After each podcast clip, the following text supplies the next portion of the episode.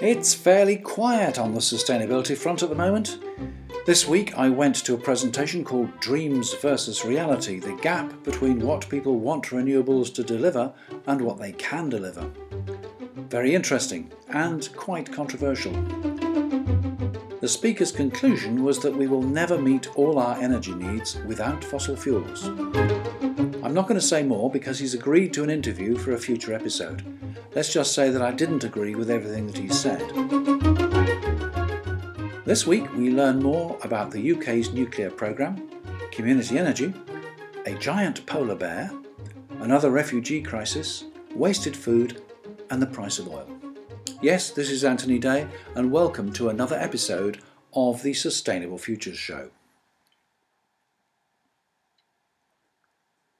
First, the latest chapter of Jeremy Leggett's book, The Winning of the Carbon War, is now out and available for free download from his website. That's jeremyleggett.net, double G double T. He's both optimistic and pessimistic.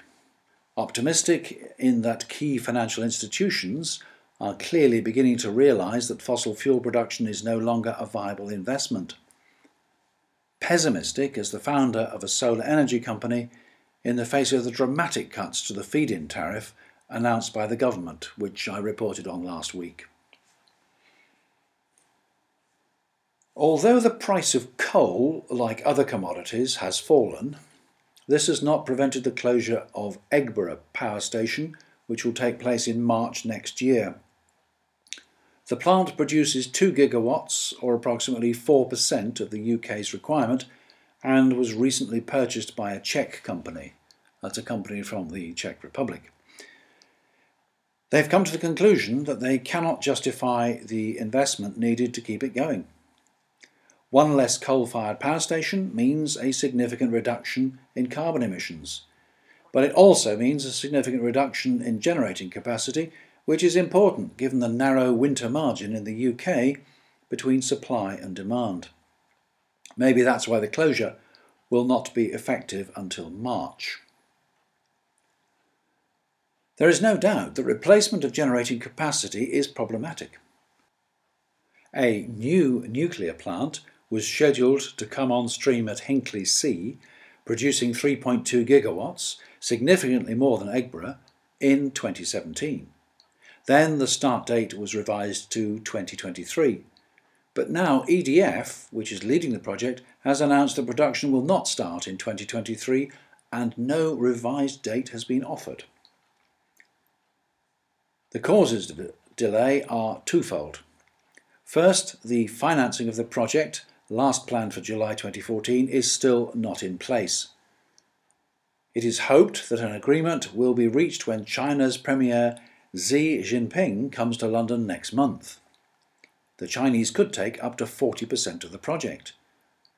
Although whether they still want to, after the recent turmoil in Chinese financial markets, must be an open question.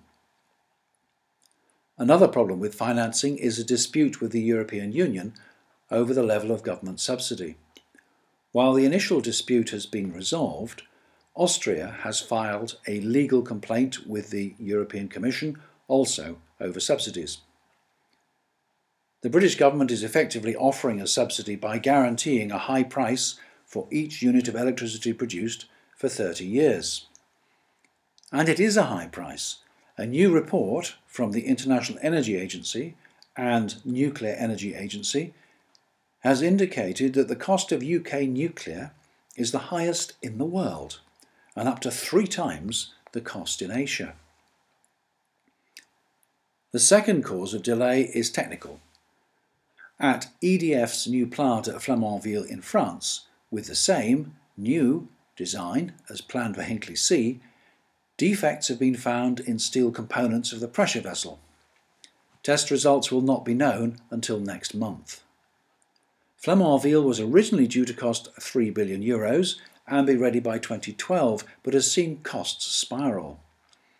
EDF said Flamanville would now not start generating until 2018, a year later than the most recent estimates, and six years later than planned, and would cost not 3 billion euros but 10.5 billion euros. A similar plant in Finland is also six years late and expected to start operation in 2018 after similar cost overruns. Regardless of all this, it is clear that nuclear is not going to solve the UK's energy gap in the next five or even ten years. If fracking works, even with the government's accelerated permission regime, it will be five years before we see any gas produced. Will we have the gas power stations to use it? Would anyone invest in a gas power station unless they could be sure of supplies to run it? If we have a cold winter, it's going to be extremely difficult to keep the UK's lights on. I'm old enough to remember the three day week in the 70s. We worked five days in my office, but on two days in the week we went home when it got dark. I also remember studying by candlelight. Of course, in the 70s we did not have computers or mobile phones. Everything was mechanical. Calculators, typewriters, communications were sent by post on paper, although I think we did have a telex. Ask me about that later. How do we cope now? with difficulty, I think. There will have to be voltage reductions, and in the extreme, scheduled blackouts. If you were managing the grid, what would you choose to cut? Hospitals? Supermarkets? Banks? Railways? Homes? Glad that's not my decision. Community energy. What is community energy?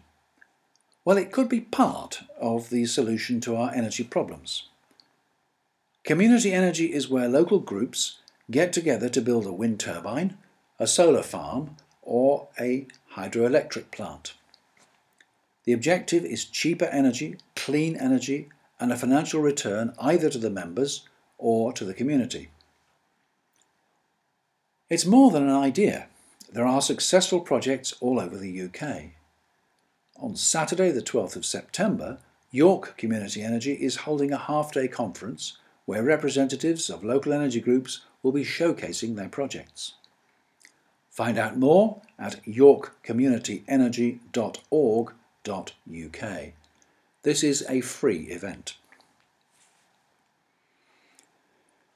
You may have seen images of Emma Thompson and a giant polar bear protesting on behalf of Greenpeace outside the headquarters of Shell in London this week. Of course, polar bears catch the public attention, but this is not about polar bears. And while the Arctic is very important, the key issue here is that the company is searching for yet more fossil fuel. Almost no one is denying the reality of climate change and the contribution of fossil fuel use to its growth. Yet companies like Shell continue to exploit fossil fuels in the full knowledge that it will damage our future on this planet, and governments permit them to do so. It seems to be too easy to close our eyes to the consequences, to the sea level rise, to the drought ridden countries where crops fail, to the raging wildfires devastating parts of California and Washington state, to other parts of the world overwhelmed by floods and mudslides. This week we have seen some of the worst consequences of people displaced from their homes and becoming refugees. The issue is becoming a crisis and governments are struggling to know how to act. These refugees are escaping war zones. But as climate change worsens with floods, desertification, and sea level rise, many, many more people will be displaced from their homes. Paddy Ashdown, former Lib Dem leader, made exactly this point on BBC Radio 4 this week.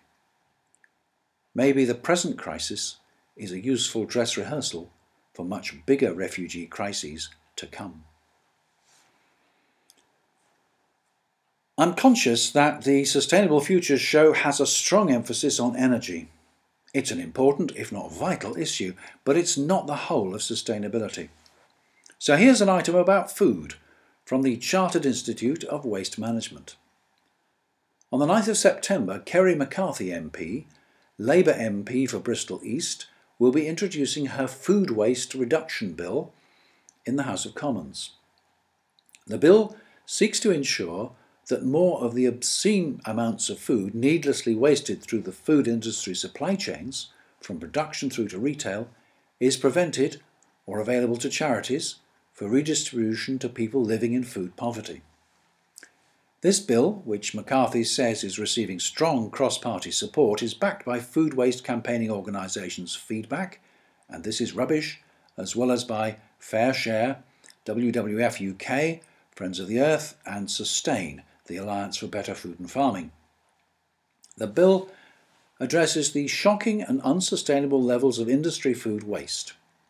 Globally, around a third of all food produced is wasted. It also responds to the need to meet the global challenge of feeding a growing population from an increasingly scarce agricultural base. If the amount of food wasted around the world were reduced by just 25%, there would be enough to feed everyone on this planet, she says. McCarthy says that until now, government policies have primarily focused on household food waste, which has reduced by 21% since 2007 but has largely ignored the waste generated by the food industry throughout its supply chain.